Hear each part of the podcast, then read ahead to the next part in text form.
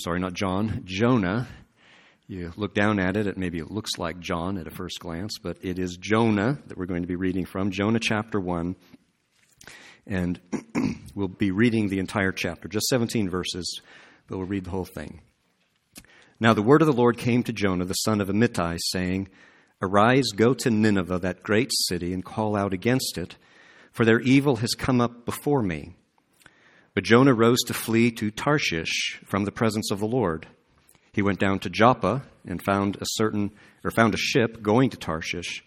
So he paid the fare and went down into it uh, with them to Tarshish, away from the presence of the Lord.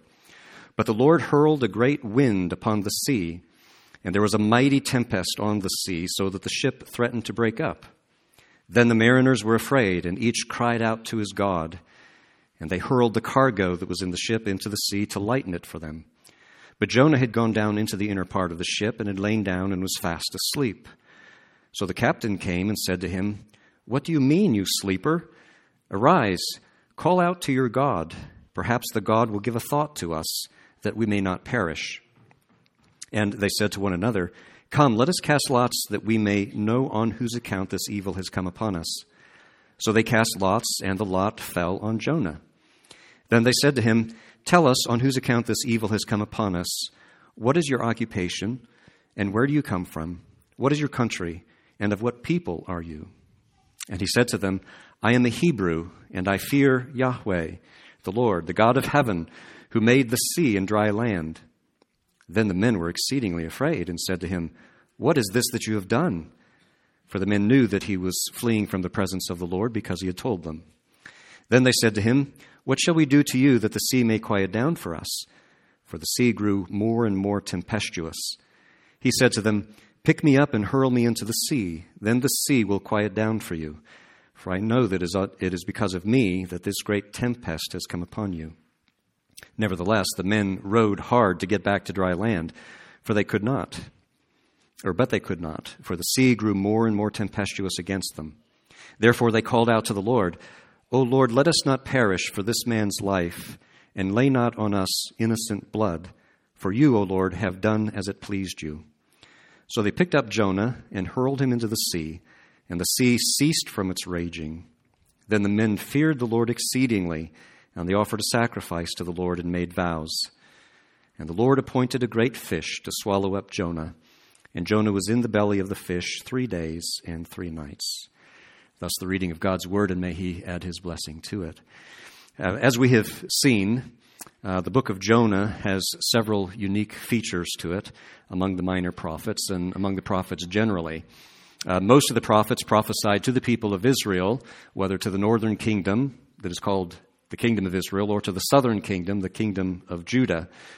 Uh, some of these prophets, among the major prophets, uh, but also some of the minor prophets, also had isolated individual oracles for the other nations that surrounded Israel as well.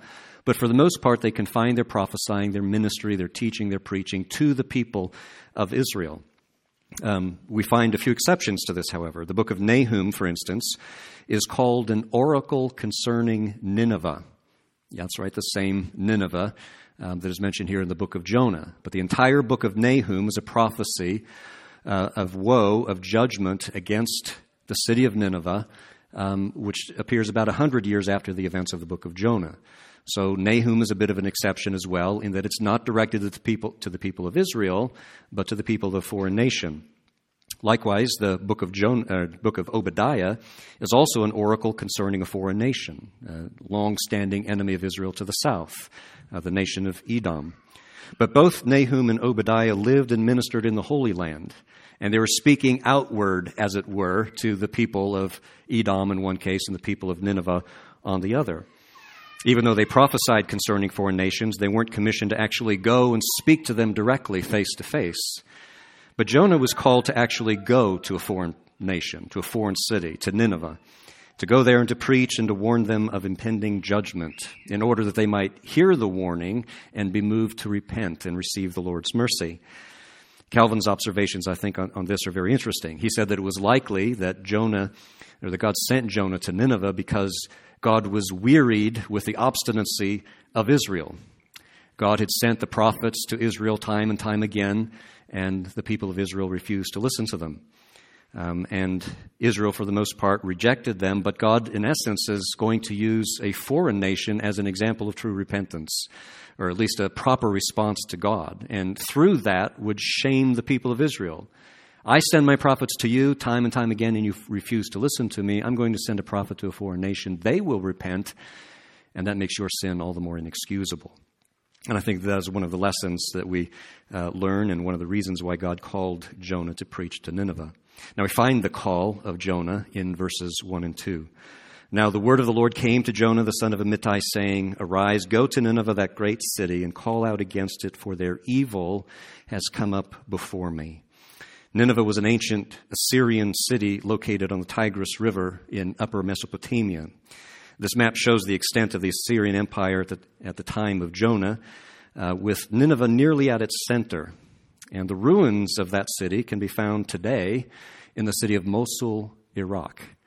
Uh, right in the heart of Mosul, Iraq, you find not the entire uh, ancient city of Nineveh, but you find the remains of a significant portion of the ancient city of Nineveh. Nineveh was referred to in our text as that great city. That great city. It's also described this way in chapter 3 and verse 2, and again in chapter 4 and verse 11. That great city, Nineveh. This can refer either to its size or to its importance, or which is more likely to both. It was a very large city and it was very important, very influential in the region. Uh, later in the book, the Lord says that there were more than 120,000 people, aside from all of the livestock that was uh, a part of the city of Nineveh as well. And this was an extremely large city by ancient standards. Uh, we might think of it as a relatively modest or moderate sized city in our day when you think of the large cities on the, the coasts and, and various places around the world. But in the ancient world, 120,000 people was extraordinarily large. It was also a city of very long standing. It was mentioned as far back as Genesis 10, when the earth was still young. It's mentioned in connection with a man by the name of Nimrod, uh, who was the first to be a powerful ruler over a vast empire. In Genesis 10, verses 10 and 11, it says, The beginning of Nimrod's kingdom was Babel, Erech, Akkad, and Calneh in the land of Shinar. From that land he went into Assyria and he built Nineveh. So the foundations of the city of Nineveh were laid by this somewhat mysterious figure referred to um, in Genesis chapter 10 called Nimrod. Nineveh continued to exert an enormous influence in the region for a very long time. Many centuries after its founding, the Lord told Jonah to go there and call out against it, is how it's worded here in the text. That means to denounce it, uh, to, to pronounce judgment against it, to rebuke it. He says, For their evil has come up before me. That's, an, that's a pretty ominous statement. Their evil has come up before me. The idea is that their evil was so great that the Lord took a special notice of it. Of all of the evil that was taking place in the world, the evil of Nineveh was so great that the Lord took special notice of it. Well, what was their evil? Well, history suggests that their evil consisted in extreme brutality, extreme cruelty, they sought to prosper by the conquest and plunder of their neighbors. Now, they weren't unique in this as far as ancient kingdoms go. Many ancient peoples attempted to do, to do the same thing. But the Ninevites or the Assyrians were unique, it seems, in terms of the extent to which they employed torture and terror. In the book of the prophet Nahum, a hundred years after Jonah, the Lord speaks of Nineveh's unceasing evil. And he says, Woe to the bloody city, all full of lies and plunder the bloody city. Woe to it, full of lies and plunder. It was a notoriously violent and rapacious regime. And they were proud of it, too. They depicted their acts of cruelty in the artwork that they left behind them and have been discovered by archaeologists.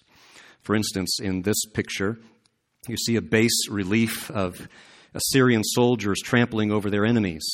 You can see them lying on the ground under the horses' hooves. Now, there's nothing unique about this. It would be common enough feature of warfare. But where the Assyrians were notoriously brutal was in their treatment of captives. Here's another bas relief depicting the torture and death of captured enemy soldiers. On the left, you see an Assyrian cutting cutting off the hands and feet of a captive with the severed body parts shown below him. Just to the right, you see a man impaled on a stake. And again, his hands and feet are cut off below him. And on the far right, you see the severed heads of captive soldiers mounted on the walls and gates of the city. And again, this, these are things that they're boasting about. They're carving this in stone to be left for thousands of years for others to see as memorial of what they thought of as great valor, great glory in terms of their ability to inflict terror and torture upon people. Here you see on the left an Assyrian soldier with three captives. Notice how he's controlling them. He has used a, a, ring or a hook to pierce their noses or their lips, and he's leading them around with a rope like cattle. And he's using a spear to gouge out the eyes of the man on his knees, a very common practice among the Assyrians and some other ancient peoples as well. And on the right, you see a stone slab with a relief depicting two captives impaled through the chest. Scenes like these are very common in the archaeological remains of that come from Assyria. One Assyrian ruler boasted in these words He says, I captured many troops alive. I cut off some of their arms and hands. I cut off of others their noses, ears, and extremities. I gouged out the eyes of many troops. I made one pile of the living and one of heads. I hung their heads on trees around the city. These are the kinds of things that we've seen in recent years in the Middle East with ISIS. You may have seen in some reachers of the internet, there are videos and pictures that show what ISIS does to their captives, and it reads exactly like this. From the same region of the world, right in the heartland of, of, of modern day countries of Syria and Iraq. Another method of inflicting torture and death was to skin their victims alive. That's what you see being depicted here as people are holding the captives down and they're preparing to use a knife to, to skin them. One Assyrian ruler memorialized a victory over an attempted revolt by inscribing these words on a monument. He said, I have made a pillar facing the city gate and have skinned all the rebel leaders. I have clothed the pillar with their skins. I let the leaders of the conquered cities be skinned and clothe the city walls with their skins. The captives I have killed by the sword and flung on the dung heap. The little boys and girls were burnt. Now, it's hard to imagine for us what goes on in the hearts and minds of people that could lead them to do such terrible things. I mean, I can't hardly conceive of it. We have seen it, as I said, recently what, in what ISIS and some other radical groups have done, and I've just, I, it takes my breath away. And I think, how far must you have fallen into darkness to even think about doing such things, let alone to actually do them? And so it's hard for us to imagine how this could happen, but it has happened. It did happen. Nineveh and Assyria was known for this. This was the brutal status quo of Assyrian culture. By the way, this brings up what I think is a rather important point, and we don't have the time to fully develop the thought just now, but it's this that not all cultures are equal, nor the religions that lie behind them. Uh, today, we're told that we mustn't say that one culture is better than another or worse than another. But the people who tell us this are ignorant of history, and they're blind to the world around them. As I say, we don't have the time to develop this thought any further just now, but it should be obvious to anyone who has more than two brain cells to rub together uh, that, that some cultures are better. Not because innately the people or a particular race is better than another, but because of the penetration of the gospel in certain areas. You know, the Europeans, before the penetration of the gospel in Europe, were just as barbaric there's nothing inherent about being a European or of European extract, because before the gospel came to the Europeans, they were just as barbaric as anything that we are reading about here. The cruel practices of the Assyrians were, or are unpleasant things to think about, but it does give you, I think, some sense of the evil for which God determined to punish the Ninevites. It wasn't for simple garden variety of sins, mere peccadillos, but for the monstrous atrocities that these scenes represent. Now, to be fair, the Assyrians were not the only ancient peoples or people who did such things to their enemies, but none seem to have done them with as much uh, consistency and with as much cruelty and on such a wide scale. And the thing is, they didn't hide it either. It wasn't something that they wished to keep secret. as if they were ashamed of it. But on the contrary, as we've seen, they celebrated it by inscribing it in stone and leaving it as monuments to their great valor, as they would seem to think of it. They displayed it for all the world to see. Really, it was a point of pride for them. It's no wonder that our Lord said, Go to Nineveh, that great city, and call out against it, denounce it, rebuke it, pronounce judgment against it, for their evil has come up to me. Such evil cannot go unnoticed by God. By the way, violence is one of the greatest evils that anyone can commit. It's not always understood that it was on account of not on account of sin in general, but on account of violence in particular, that God destroyed the ancient world with a flood. In Genesis chapter 6, it says, Now the earth was corrupt in God's sight, and the earth was filled with violence. And God said to Noah, I have determined to make an end of all flesh, for the earth is filled with violence through them. Behold, I will destroy them with the earth. Again, not just ordinary common sins, but in particular the sin, the violence. The earth is filled with violence, and it was on that account that God determined to punish it. David says, The Lord abhors the bloodthirsty man.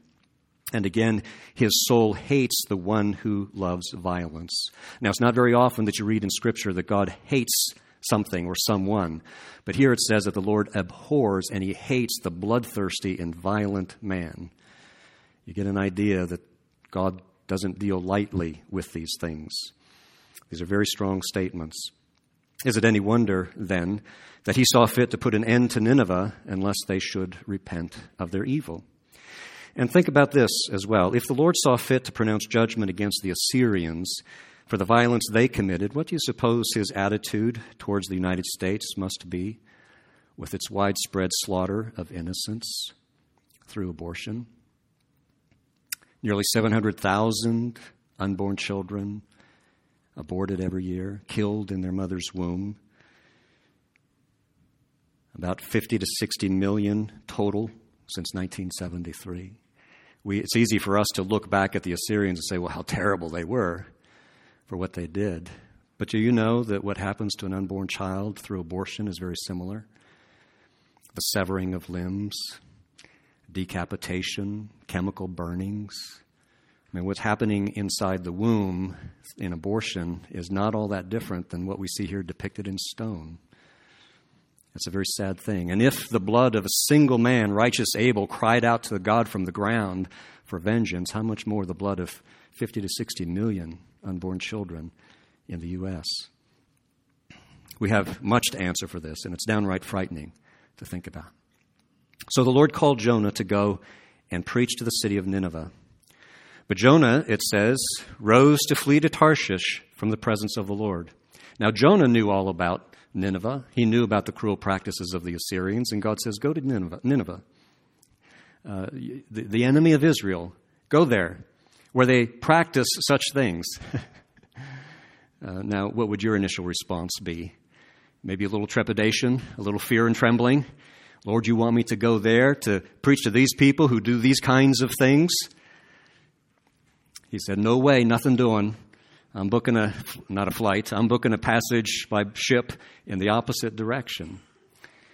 But yet we learn as we, as we read further into the book of Jonah that his primary motivation in fleeing was not fear, but it was he didn't want the Ninevites to receive mercy. He went in the opposite direction. Again, he went down to Joppa and found a ship going to Tarshish. So he paid the fare and went on board to go with them to Tarshish, away from the presence of the Lord. Now, as best as we can tell, uh, Tarshish was located on the southern coast of Spain. So instead of traveling northeast from Israel to Nineveh, as God told him to do, he went to the port city of Joppa and he set sail for Tarshish, which lay far to the west, in fact, about as far away as it was possible for an Israelite to go from Nineveh. And again, why did he flee? Perhaps there was an element of fear, but I think more so from what we read later in the book that it's mostly because he didn't want the Ninevites to receive mercy. Several decades earlier, the Assyrians had captured a significant portion of the territory of Israel, the northern regions of Israel and the Transjordan area. And there's no doubt that they were as brutal to the Israelites as they were to the other conquered peoples that are depicted in some of these stones. And Jonah didn't want the people who had treated his own people so cruelly to receive mercy. He didn't want these people who are still the enemies of God's people to receive mercy. Rather, he wanted the city destroyed. He wanted the people dead.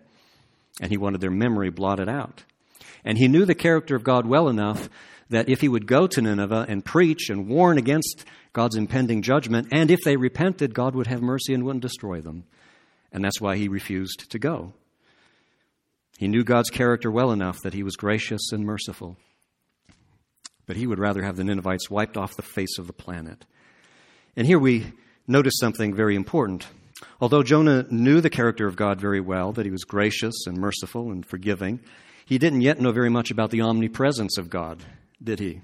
We talk about the various attributes of God. There are character attributes of God kindness, mercy, compassion, grace, these sorts of things. But then there are attributes that pertain to his nature, like his omnipresence, that he, meaning that he is present everywhere at all times. And so he, as yet, didn't have a clear conception of this. He sailed for Tarshish thinking that he could flee from the presence of the Lord. And that phrase is mentioned twice in that verse, that he wanted to flee from the presence of the Lord. And so he hadn't yet learned what David before him had said in Psalm 139 Where shall I go from your spirit? Or where shall I flee from your presence? If I ascend to heaven, you are there. If I make my bed in Sheol, the underworld, the place of departed spirits, you are there. If I take the wings of the morning and dwell in the uttermost parts of the sea, even there your hand shall lead me, and your right hand shall hold me. If I say, Surely the darkness will cover me, and the light about me be night, even the darkness is not dark to you. The night is as bright as the day, for darkness is as light with you. So Jonah was on a fool's errand when he sought to flee from the presence of the Lord. And he was probably thinking in terms of God, of God dwelling in the Holy Land, the land that he had apportioned uh, for his house to be built, the temple which is often referred to as the house of the Lord. It was conceived as a, a place where God would, in particular, manifest his presence. And so it was his dwelling place. And so he's thinking, if that's where God dwells, then I'm going as far away as I can get from the presence of the Lord. But of course, as Solomon said in his prayer of dedication when he built the temple, he said, Will God indeed dwell on earth? He's saying, I'm building you a house, it's complete, and now I'm dedicating it to you so that you may dwell here. But is it really possible? I mean, do, do you indeed dwell on the earth? Behold, heaven and the highest heaven cannot contain you. How much less this house that I have built? Solomon understood the idea of the omnipresence of God, the infinity of God's being, much better than Jonah did. Solomon understood that this was not a place where God was confined in his presence, but where God was pleased to manifest his presence. God, in fact, uh, cannot be contained by the heavens and earth themselves. There was no place for Jonah to hide from the presence of the Lord, and he should have known that. Jeremiah, in one place, the Lord speaking through him said, Am I a God close at hand, declares the Lord, and not a God far away? Can a man hide himself in secret places so that I cannot see him? declares the Lord. Do I not fill heaven and earth? declares the Lord. And isn't that a marvelous description of the omnipresence of God, that He fills the heavens and the earth? You could travel a hundred million miles in any direction, and you're no closer or no farther away from God than you are right now, because He is everywhere, at all times, in all places. He is infinite in his being. Augustine illustrated this by saying that God is a sphere whose center is everywhere and whose circumference is nowhere. Ponder that for a moment. God is a sphere whose center is everywhere and whose circumference is nowhere just another way of saying that he's not circumscribed, he's not bound in space. He is present everywhere. We can think of conceptually, whether we can actually ever reach the outer reaches of the universe, we can at least conceptually think of the boundary of the universe. But God is even bigger than that. There is no limit to where God, God's presence exists. Now, the implications of God's infinite being or his omnipresence is expressed very well by Solomon when he says in Proverbs 15 The eyes of the Lord are in every place, keeping watch on the evil and the good. Putting in anthropomorphical language, something that's easier for us maybe to comprehend than God is a globe or a sphere whose center is nowhere, whose circumference. The eyes of the Lord are in every place. That's much easier to, to say and much easier to conceptualize. The eyes of the Lord are in every place. He sees in the darkness, He sees in the light. He sees what we do in secret, He sees what we do out and open. And this thought should frighten those who do evil, just as it should comfort those who love the Lord and seek to follow His ways. For those who do evil, they should remember that God sees what they do. Even if their wicked deeds are not seen by men, God sees it. He sees everything we do. There's nothing hidden from his sight. Job says, His eyes are on the ways of a man, and he sees all his steps. There is no gloom or deep darkness where evildoers may hide themselves. God's infinite presence, as I say, ought to frighten those who do evil and comfort those who do well. David says in Psalm 23 Even though I walk through the valley of the shadow of death, I will fear no evil. Why? For you are with me. Even in the deepest, darkest, uh, gloomiest places, the Lord is there with us. Wherever we are, we may confidently say, The Lord of hosts is with us, the God of Jacob is our fortress. Jonah should have known that his attempt to flee was futile. He could run, but he couldn't hide. It says in verse 5 that the Lord hurled a great wind upon the sea, and there was a mighty tempest on the sea, so that threatened to break up the ship. Here we find another prominent theme of the book that the God of Israel, as the creator of heaven and earth, is therefore the Lord of nature, that he has complete mastery over all the forces of nature. And we see this in a variety of ways. First, the Lord whips up a storm to frustrate Jonah's plan to flee, a storm so powerful that all the sailors' efforts to combat it are futile. They can't make headway one way or the other. They're powerless to, to combat the waves and the wind. Second, once Jonah is thrown overboard, the Lord caused the sea to cease from its raging. What a remarkable coincidence? No, it's the power of God who sent the storm and then caused the storm to cease. Third, he appointed a great fish, it says, to be at the right place at the right time to swallow Jonah and save him from drowning. Fourth, after three days, he causes the fish to deposit Jonah on dry land, all safe and sound. So even this creature obeys him. Fifth, he caused a great plant to spring up overnight to shade him from the intense summer heat and east wind in chapter 4. Sixth, he appointed a worm that attacked the plant so that it withered just as quickly as it sprang up. Seventh and finally, it says that he appointed a scorching east wind and caused the sun to beat down on Jonah's head to cause him to be faint. All right, so just within this book, we see all of these ways in which God manifests his mastery over the forces of nature. He is all powerful as well as omnipresent. He is sovereign, and he commands the weather, and he commands um, all the forces of nature. You recall that he caused the Red Sea to part in the days of Moses. In the days of Joshua, he caused the sun and the moon to stand still. He hurled hailstones down upon the enemies of Israel on one occasion. He caused the waters of the Jordan to cease their flow to allow the Israelites to enter into the promised land and over and over again. We come into the New Testament we see Jesus doing many of the same things that God the Father, the God of Israel, did in the Old Testament as he stills the waves in the sea. He walks on the water. He rides an animal that has never been tamed. Right? He has complete power over all the forces of nature.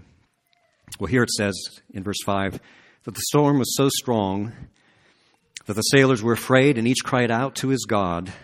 Right? They're all pagans. They have their own divinities that they worship. And they hurled the cargo that was in the ship into the sea to lighten it for them. At this point, the cargo was of no use to them. Their, their hope for profit uh, meant nothing if their lives were imperiled. But while the sailors were doing this, everything in their power to save themselves, including supplicating their gods, where do we find Jonah? He's asleep down in the hold of the ship, apparently completely unaware of the things that are going on. So the captain came and said to him, What do you mean, you sleeper? Sometimes I feel like saying that to my kids in the morning when they know. What do you mean, no sleeper? Get up. It's time, time for school.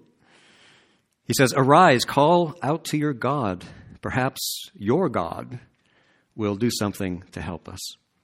Now, it's interesting that as we read on, that they assume that the danger, dangerous turn of events is due to someone's misdeeds.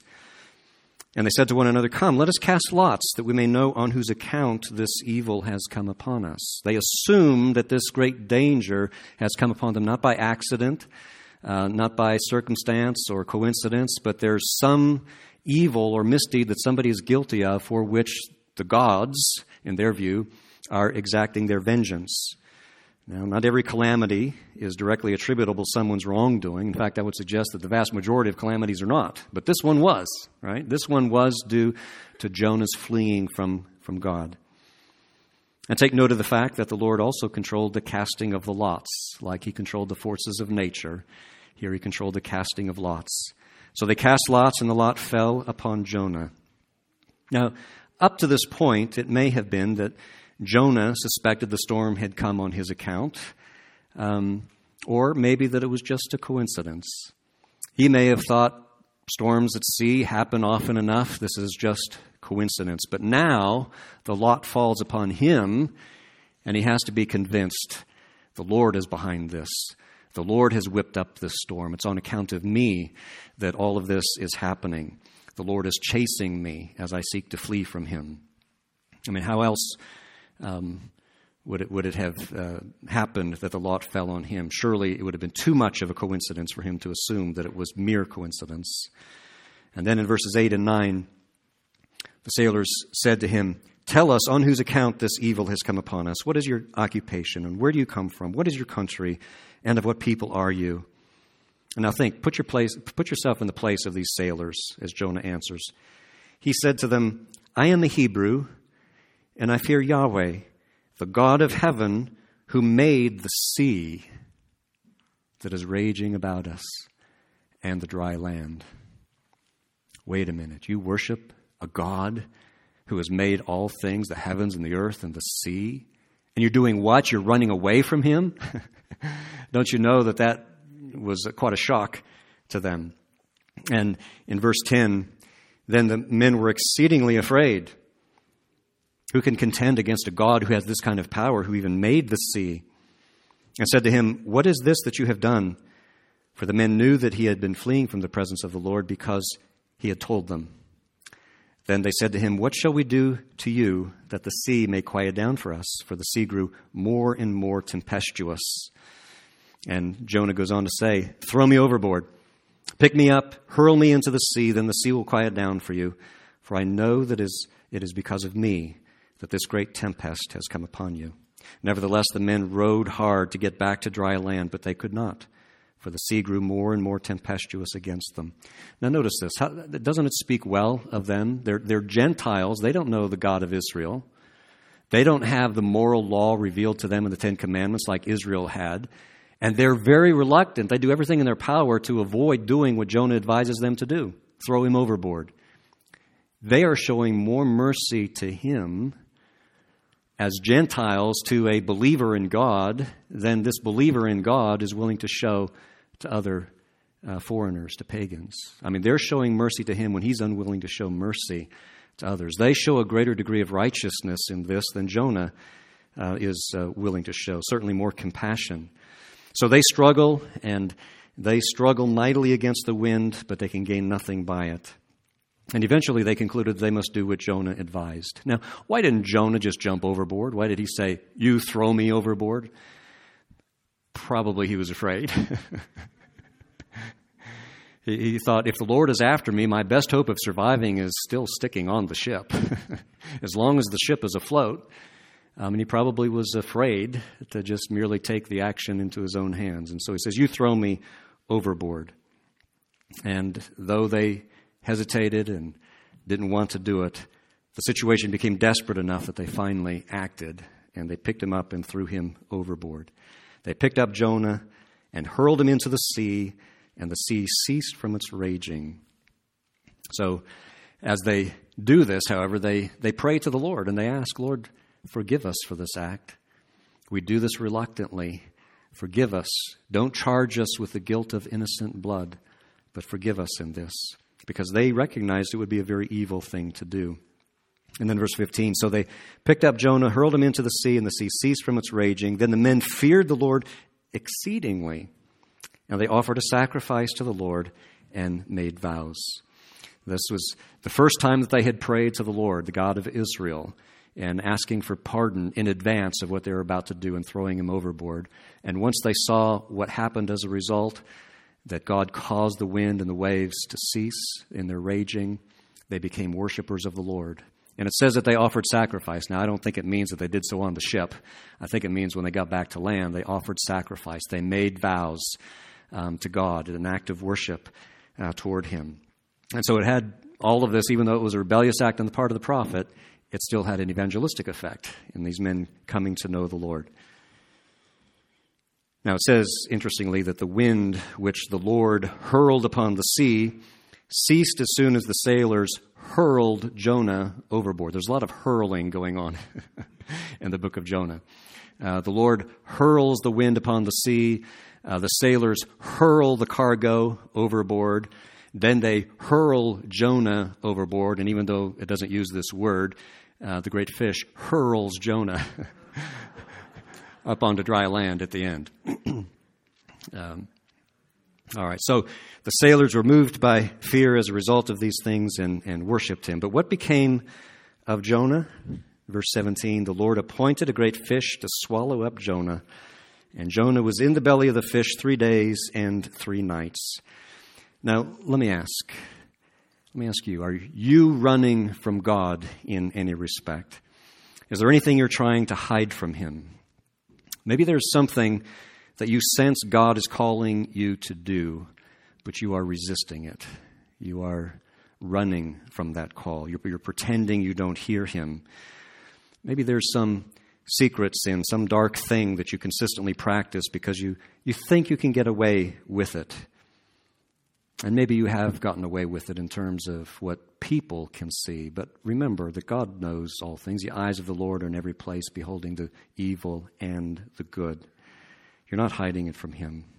Your attempt, my attempt, anybody who attempts to run and hide is as much on a fool's errand as Jonah was. It's just as futile. And the sooner we learn to give up the attempt to run for God, the better off it's going to be for us. And we just need to come clean because we'll find no rest and find no peace of soul until we find ourselves right in the middle of God's will and the assurance that we are walking in God's will and doing nothing to resist His will in our lives. Amen. Let's pray.